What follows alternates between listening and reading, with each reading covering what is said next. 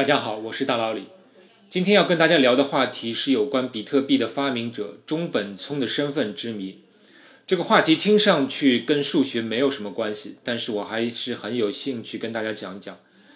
你应该听说过比特币的发明者叫中本聪，但你可能不知道，到目前为止，我们还不知道中本聪是谁，是男是女，是一个人还是几个人，是哪个国家的，几岁了，长什么样，一概不知。有关中本聪身份发生的一些新闻事件，如同电影大片一样，我整理了若干，跟大家聊一聊。首先，第一点要说明的是，我们到现在连中本聪这个名字翻译的对不对都不知道。在日本媒体中，经常把比特币的发明者写作中本哲史，原因就在于到目前为止，中本聪在网上的所有活动，他的署名都是一个罗马字母拼音 Satoshi Nakamoto。就像中文有很多同音字一样，从这个罗马拼音里也可能有不同的日本汉字对应。Nakamoto 比较公认是表示中本二字，但这个 Satoshi 到底是代表什么汉字呢？日本媒体选择了哲史这两个字，中文媒体比较习惯用聪这个字，因为哲史和聪在日语里的发音都是 Satoshi。在今天节目当中，我就用中本聪来指代这个发明者，但是你要牢记，这可能不是一个正确的翻译。如果这只是个化名的话，那么就根本不存在正确的写法。好了，让我们先看看比特币到底是怎么在网上出现的。首先，我们的时间要回到二零零八年十一月一日，网上有一个有关密码学的讨论小组，这个讨论小组有一个邮件列表，邮件列表就是关于某一个特定话题的邮件讨论组。你只要向这个邮件列表发送一封邮件。这个邮件就会转发给所有订阅这个邮件列表的人。邮件列表是互联网早期很通行的一种有关特定话题爱好者一起聊天的讨论的方式。这个密码学的邮件讨论组当然就全部是有关密码学方面的爱好者以及专业人士来参与。在二零零八年十一月一号这天，有一个署名叫 Satoshi Nakamoto 的人，他发了一个邮件到这个邮件列表中。这是他第一次在这个邮件列表中发言。他在邮件中说：“我已经开发出一种电子现金交易系统了。这个系统有如下一些特点：它通过一个点对点的网络来防止双重消费。它不需要一个中央化的铸币厂或者发行者或者第三方机构来管理这个系统。所有的参与者都是匿名的。每一个新发行的货币都是依靠。” Proof of work 就是劳动力付出这样一种机制来证明新货币的合法性，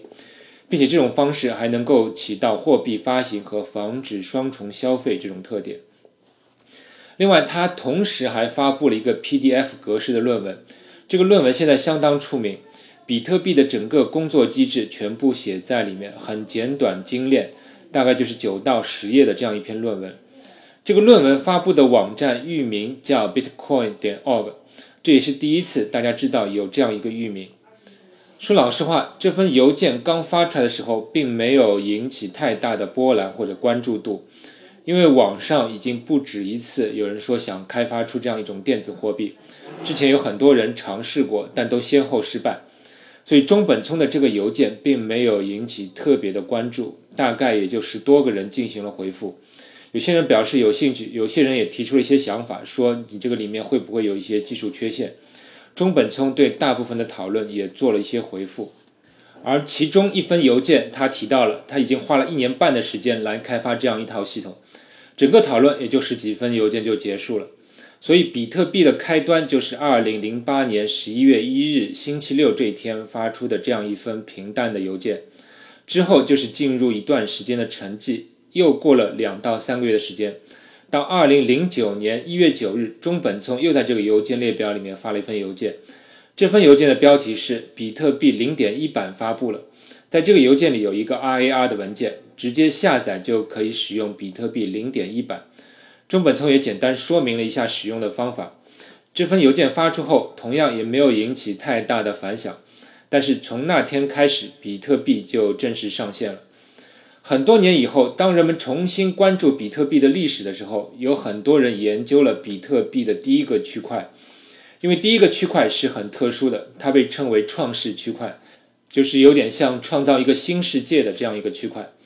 这个区块里面有一段很有意思的文本信息。在比特币的每个区块里，每个挖掘者可以自由地放入一些自己想发送的信息，就像转账复言一样。在这个创世区块里，中本聪留下了这样一段文本信息，是英语：The Times，后面是日期：二零零九年一月三日。接下来有一句英语：Chancellor on brink of second bailout for bank。这里 The Times 其实是英国金融时报的名字。而后面这句话正是2009年1月3日《金融时报》上的一篇新闻报道的标题，中文是“英国金融大臣正处于拯救第二次银行危机的悬崖边缘”。这个文本信息引起了大家很大的兴趣，它至少证明了一件事情，就是创世区块的产生不能早于2009年1月3号，而且这篇新闻的内容正是有关传统银行业危机的。这是不是也是在暗示比特币的优越性呢？另外还有一个深意是，发布这个软件的时候是一月九号，而此时系统里只有第二个区块，而一月三日中本聪生成了创始区块，这就暗示中本聪花了六天时间去挖掘第二个区块。这实际上是给所有比特币使用者的一个强烈声明：我作为比特币的发明者，并没有作弊。没有事先挖好很多区块，给自己的账户放入很多钱。中本聪自己都花了六天时间才产生第二个区块。如果这时候你马上加入比特币网络的话，那么你进行挖掘的难度会是非常非常的低。但在这之后，大概有十天时间里面，基本上只有中本聪一个人在进行挖掘，除了极少数的测试性转账活动，根本没有多少人来参与比特币网络。到今天，大家都确信中本聪早期在比特币网络中的个人账户里持有的比特币数量已经达到了一百万，这是一个非常恐怖的数字。按照现在的汇率变现的话，这些比特币的价值达到数十亿美元之上。但是这些钱就从二零零九年一月中旬之后就再也没有被使用过，所以你也看得出中本聪是一个多么淡定的人。在这之后，随着比特币越来越流行。中本聪就开始逐渐淡出比特币的开发以及一些社区的活动。二零一零年，他把整个比特币的源代码控制权转让给他一个信任的早期开发伙伴，叫 Gavin Anderson。中本聪还把自己拥有的一些比特币相关域名，比如 Bitcoin 点 org，都转让给了他信任的开发伙伴或交由比特币社区管理，他自己就退出了。当人们真的开始想寻找中本聪本人的时候，大家才发现中本聪已经消失很久了。此时，人们才意识到这是中本聪早有预谋的隐身计划。之后，就有很多人做了各种各样稀奇古怪的研究，试图找出中本聪。首先，第一个你能想到的，大概就是研究中本聪所有发布的帖子以及他在网上出现过的所有记录。你现在还是能够到 P2P 软件基金会的网站上去看到中本聪的个人信息。这个信息显示，在2019年的话，他是一个44岁的男性，现在居住在日本。但所有人都认为他不太像是一个日本人，因为他的英语是非常完美的，不像一个把英语作为第二语言的人。第二点，有人研究了中本聪发过的文字，他有一些用词是英式英语才有的，而不是美式英语。所以大家猜测，他如果不是英国人的话，那么他应该是来自英联邦国家的某个人。还有人分析了他发帖的时间，发现，在格林尼治时间五点到十一点，中本聪从来不发帖子，即使是星期六、星期天，在这个时间段，中本聪也不会发帖。所以看上去好像这个时间段是中本聪睡觉的时间。那么再继续推理，如果中本聪是在格林尼治时间早上五点到十一点睡觉，而且他睡觉的作息习惯也不是太有异于常人的话，那么他生活的时区应该是标准时间减五到减六的时区，就是比格林尼治时间要再往西边五到六个时区的地方。这些地方包括了北美洲的东海岸，还有就是南美洲的一些地区。这就比较奇怪了。前面说他可能是来自英联邦，而现在又从时区分析，他有可能生活在美洲东部的那些地方。那么看上去好像只有加拿大东部这块地方才符合。当然，这些证据是完全不可靠的，因为谁也不知道中本聪的睡觉习惯，或者说他发帖的偏好是否有如常人。尽管线索很少，网上还是有很多人对中本聪的真实身份做过各种各样的猜测。接下来就让我们来看看现在在维基百科上中本聪词条下面列出的大家认为的四个比较像中本聪真实身份的人。第一个人名字叫尼克萨博，在二零一三年十二月一日，有一个叫 Sky Gray 的人发了一个博客，声称他认为尼克萨博就是中本聪。他用的方法是文本写作风格的分析。他把中本聪的那篇论文去比对这个尼克萨博以前发表过的所有的文章，发现风格很像。另外，这个萨博很早以前就是数字化货币的一个狂热分子。很久之前，他发表过一篇文章，叫 BitGold，就是比特黄金。这篇文章被认为是比特币的一个先驱。萨博从1990年代开始就很热衷于各种加密算法的研究，还有去中心化的思想。在二零一一年五月的一篇文章中，萨博曾经说：“就我所知，对比特币或者对去中心化货币有狂热想法的人，除了我之外，大概只有戴维和 Hal Finney。后面两个人，戴维和 Hal Finney 都是在这个领域非常有名，而且对数字化货币非常狂热的两个人。戴维这个名字听上去像一个中国人，至少是个华裔。”在中本聪的那篇比特币的论文结尾中引用过戴伟的文章，所以可以认为戴伟不是中本聪。那个 Hal Finney 也是比特币的很早期的参与者。后面会看到有人怀疑 Hal Finney 就是中本聪。这个萨博说，除了我之外，我大概只知道戴伟和 Hal Finney 是对数字货币有狂热渴望的人。这句话多少让人感到好像他在暗示自己是中本聪。但后来到二零一四年七月，这个萨博在答复记者的邮件中，他说：“谢谢你让我知道有人认为我是中本聪，但是你们应该错了，因为我只是一个比特币的用户。”虽然之后在《纽约时报》的一篇报道中，还是说目前根据各方面证据显示中本聪最有可能是这个美籍匈牙利人，但是对于萨博的关注就逐渐平息了。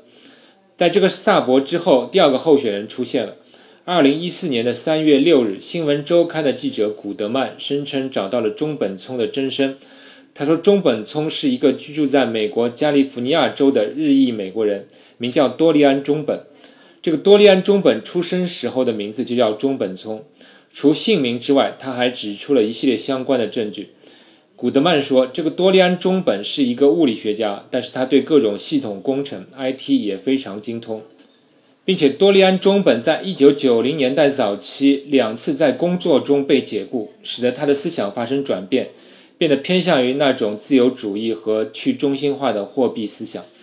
根据多利安·中本女儿的说法，有一次他问父亲：“我自己想开个公司，拥有自己的事业，好不好？”多利安·中本回答说：“我非常赞成。”他说：“我喜欢你有自己的事业。”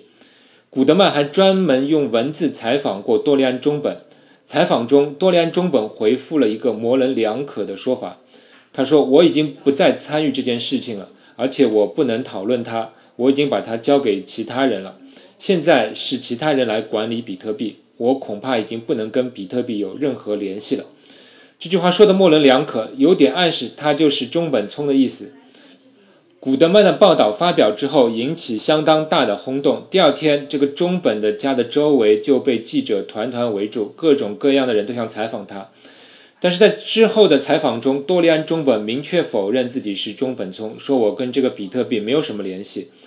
而更戏剧化的就是在这篇新闻报道发出的第二天晚上，中本聪本人在 P2P 基金会的账号有活动了。这个账号已经有长达五年没有任何活动，但是这个账号在当天晚上发表了一个评论，评论就发表在那篇关于他是多利安中本的这个讨论帖子下面。他只回复了极为简单的句子：“我不是多利安中本。”这个事件实在是太戏剧化了，让我想起蝙蝠侠超级英雄电影。蝙蝠侠有段时间想休息隐退了，结果有人想逼他现身，出现冒充蝙蝠侠的人。结果真的蝙蝠侠实在忍不住，把很多冒充他的人暴揍了一顿。现在这个情况也差不多，中本聪已经休息五年了，忽然发现有人说他是某某人，他看不下去了，就直接在这个网站上回复了，也不啰嗦，就是很短的一句话：“我就不是那个人。”这个场面实在是很戏剧化。而他的账号从这2014年3月7号的这次回复之后，就再一次进入沉寂，至今没有再活动过。所以整个事件是非常的戏剧化。就在多利安中本事件发生之后不过三个星期，第三个候选人出现了。福布斯杂志的一个记者格林伯格爆料，他认为萨博提到过的还有芬尼就是中本聪，理由是芬尼是比特币早期的参与者和代码的贡献者之一，而这个比特币的区块链条是全公开的，每一笔交易都可以在区块链当中查找到。我们假设最早的比特币区块全都是中本聪自己挖出来的，他就分析了一下，第一笔从中本聪个人账户里转账出去的钱到底是转给了谁？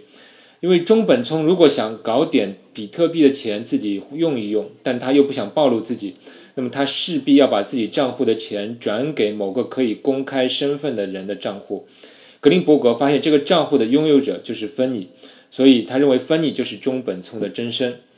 而非常有意思的是，芬尼就住在离多利安中本只有几个街区的一个地方，所以格林伯格认为芬尼想利用多利安的身份在网上活动。有一种说法就叫做影子身份，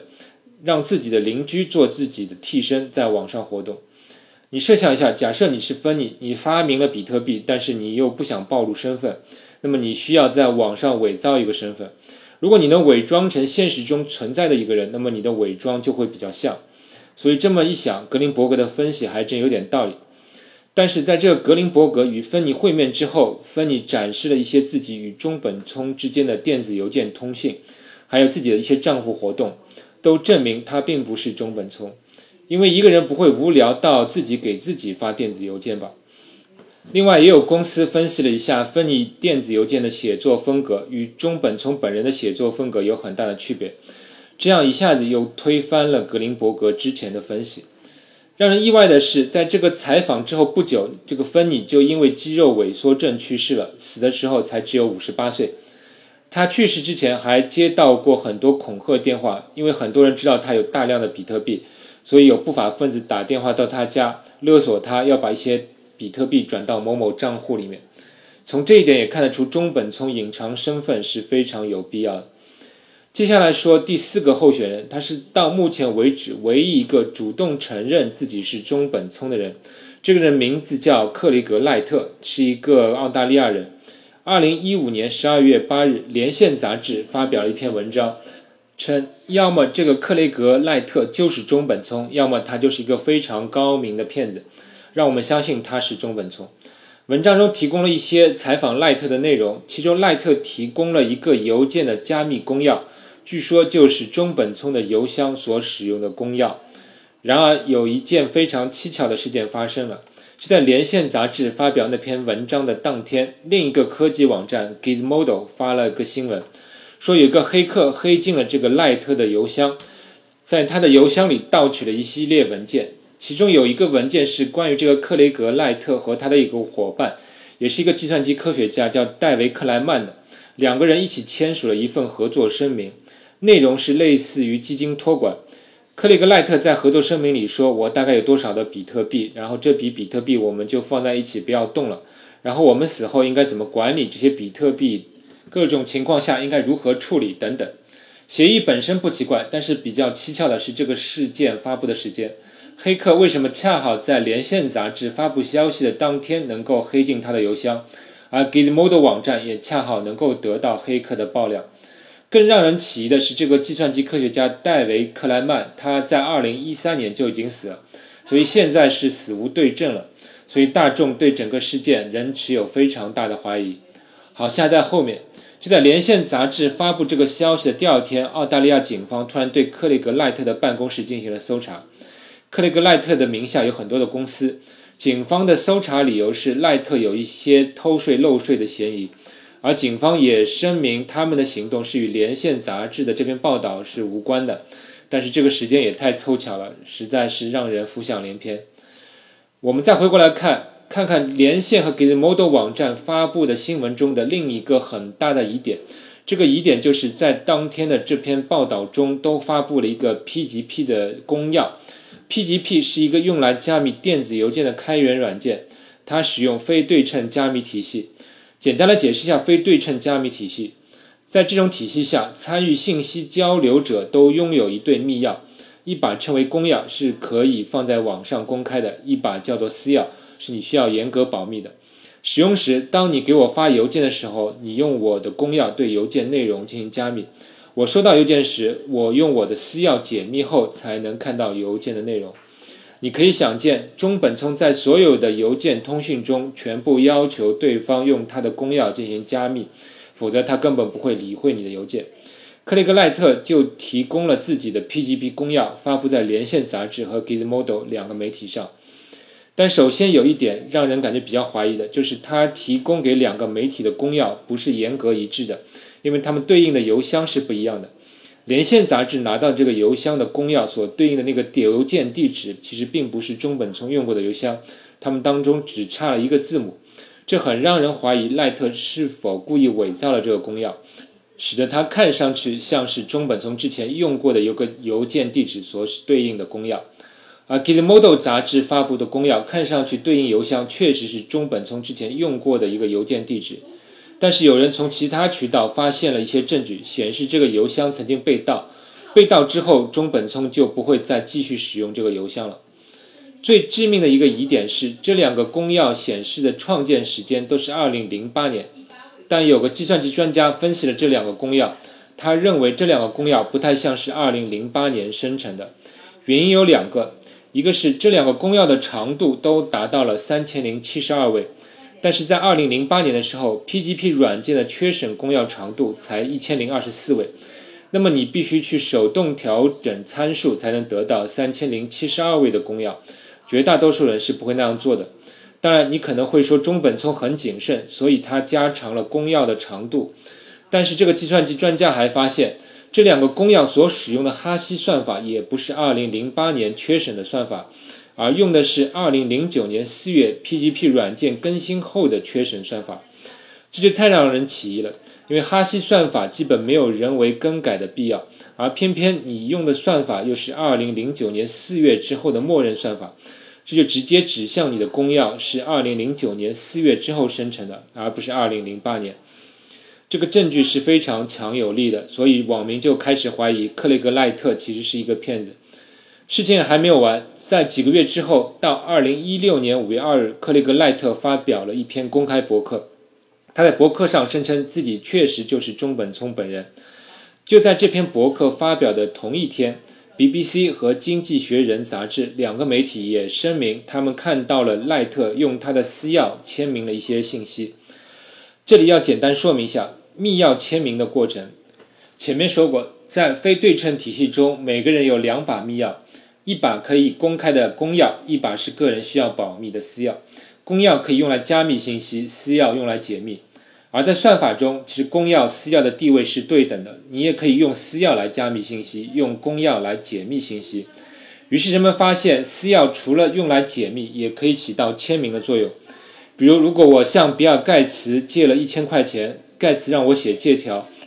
那我对盖茨说：“我给你一串加密过的信息，你用我的公钥解密出来看，你会发现信息是‘大佬里欠盖茨一千块钱’这样几个字。有这串信息就足以作为欠条使用了，而且这串加密过的信息可以公开放在网上，任何人都可以用大佬里的公钥解密，验证里面确实是那几个字。”所有人都可以确信那串信息是大佬里产生的，因为只有拥有大佬里私钥的人才能产生那串信息。他们也可以相信大佬里确实是欠了盖茨一千块钱，因为大佬里不傻。大佬里如果没欠这些钱，那我可不会加密这样一串信息放出来。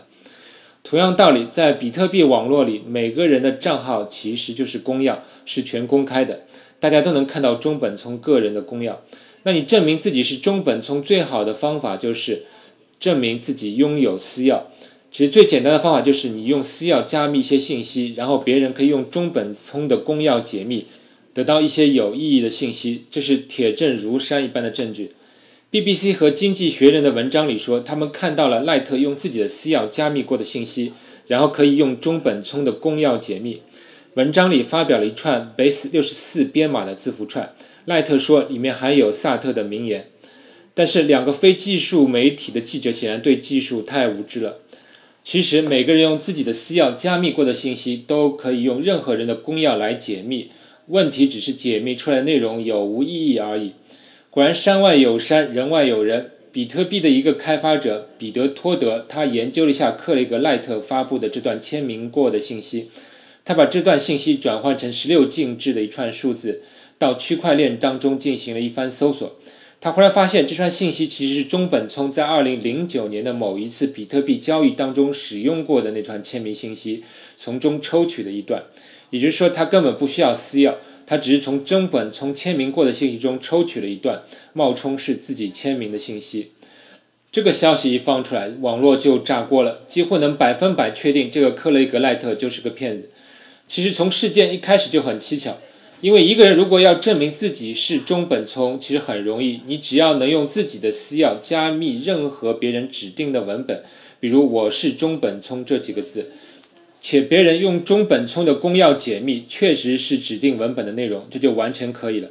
而赖特把整个事情搞得这么复杂，就足够值得怀疑了。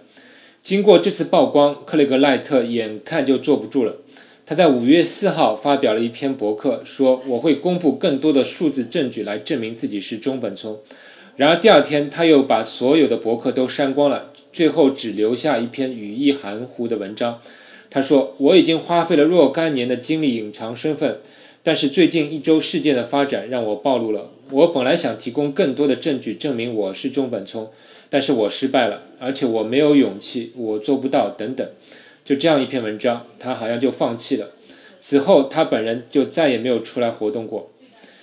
以上四个人就是维基百科上目前认为比较重要的四个可能是中本聪的候选人，但是要么是他们自己否认，要么已经去世，要么已经被证明是一个骗子。所以，中本聪到底是谁，还是一个大大的谜。懂 IT 技术的观众肯定还有几个疑问：一个是中本聪不是注册过 Bitcoin 点 org 这个域名吗？注册域名时没有留下个人信息吗？答案是，中本聪在注册域名时就已经考虑了身份隐藏的问题。他在2008年注册 Bitcoin org 域名时，选择的是一家位于芬兰的小型主机托管商。这家主机托管商有个承诺，就是能为用户提供匿名的域名注册。也保证不被人肉搜索，也不怕调查，因为也根本没有留下任何个人信息。那中本聪开始时不是也与他人有邮件往来吗？是否可以追踪邮件地址的注册信息，还是收发邮件的 IP 地址信息去定位中本聪呢？但追踪的结果还是竹篮打水一场空。中本聪收发邮件都是经过加密的，你不加密邮件，不对自己的邮件进行数字签名，他根本不会理会你。第二，中本聪上网时都会使用网络匿名路由软件，把自己的上网 IP 全都混淆过了，从来不会直连上网，所以用 IP 信息也无法定位。再有，中本聪逐步移交代码和域名管理权限的举动，都显示中本聪从一开始就是精心计划，准备做一个隐身人。最后再举三个例子，证明中本聪在软件设计方面的天才和远见。第一个，之前说过，在比特币的网络中，每个人的公钥就是每个人的账户。但是这句话还不够准确，其实每个人的公钥的哈希值才是每个人的账户。为什么要这样？就是为了让比特币能够更好的躲过量子计算机的攻击。现在很多公司正在研发量子计算机，它在理论上能够攻破一些非对称加密体系。但是，如果你只拿到一个公钥的哈希值，你就会发现量子计算机根本用不上劲。你只有先算出正确的公钥才行，这是量子计算机都无能为力的。而只有当你进行过对外转账时，你才需要公开你的公钥。所以，一旦当量子计算机发明出来，如果你的比特币账户只收过钱而没有花过钱，那么你的账户还是安全的。你看，就是这样一个小小的改动，就显示出中本聪对账户安全的极端追求。第二，比特币的数量上限是两千一百万，两千一百万这个数值是怎么来的呢？这并不是中本聪随意凑出来的一个数字。如果你将两千一百万用二的指数来表示的话，你会发现它大约是二的五十点九次方，而比特币最小交易单位是小数点后八位。所以加起来大约是可用六十位二进制数存储，而现在很多电脑的系统正好是六十四位。那为什么不用整数呢？因为用整数看起来简单，其实会更麻烦。在大多数编程语言中，处理浮点数是不会丢掉精度的，但是处理整数则会丢失精度。比如在很多语言里，三除以二就是等于一，所以中本聪在程序设计时已经考虑到了这一点，选择用浮点数来表示，那么会比整数便捷许多。很多程序专家在研究中本聪关于比特币两千一百万上限的设计后，都赞叹不已。第三个就是体现中本聪是密码算法专家的一个例子，也是极具争议的一个例子。这是有关比特币中使用的加密算法，这种算法叫椭圆曲线。其实这个事情跟中学里学的椭圆并没有什么关系，只是说这个方程形式有一点像椭圆。椭圆曲线方程有无数种，其中区别主要在于两个参数 a 和 b。现在问你，有两个椭圆曲线方程，第一个方程中 a 等于零，b 等于七。另一个方程中的 a 和 b 参数是两个我都没办法报完整的巨长的二百五十六位二进制数。你觉得哪个方程用在加密中更安全？常人会选后者，而后者正是美国国家安全局 NSA 推荐的政府标准。但是中本聪偏偏选择前者。而在比特币之前，几乎没有哪个软件会使用那个简单方程的曲线进行加密。中本聪为何做如此选择？我们没有办法做出准确的判断。大脑里猜测，中本聪的考虑是这样的：椭圆曲线方程理论上都是安全的，而不依赖于参数的复杂度。如果有一种方法能够攻破简单参数的曲线，那么那个复杂参数的曲线也应该能够被攻破。所以这样看，这两者是一样的。但是，是否还有万万分之一的可能，NSA 会在推荐的曲线参数中植入后门呢？也是那两个参数看上去是随机的。但其实是美国国家安全局精心挑选的参数，以便需要时植入后门呢。以 NAC 之前的一些软件安全方面的作为，这并不是不可能的。就好比有一百个苹果，你跟我说这一百个苹果都是一样的，但你又偏偏推荐第五十四号苹果，跟我说这是推荐标准，这样是不是很让人起疑？所以中本聪就直接选择第一个苹果，而不选择 NSA 的推荐。这是需要极大的胆魄的。有很多软件专家批评中本聪的这种选择是很大的冒险，但是到目前为止，中本聪的这个选择没有带来任何问题。当高校密码学组标准的现任主席 Dan Brown 被问及此事时，他回复说：“我不知道比特币正在使用那个简单曲线的方程。确实，我对有人会使用简单参数而不是 NAC 的标准感到惊讶。”如果 NAC 的标准事实上是被破解了，那么因为比特币是为数不多的几个采用简单参数而不是 NAC 标准推荐参数的程序，那比特币真的是躲过了一颗子弹。好了，以上三个例子就是证明中本聪不但编程技术高超，而且胆识过人的例子。在我心中，中本聪颇有点现代隐身侠客的形象。最后，我想说，如果中本聪你正好在听我的节目的话。这是有可能的，我希望你能够给我转点比特币。再见。科学声音。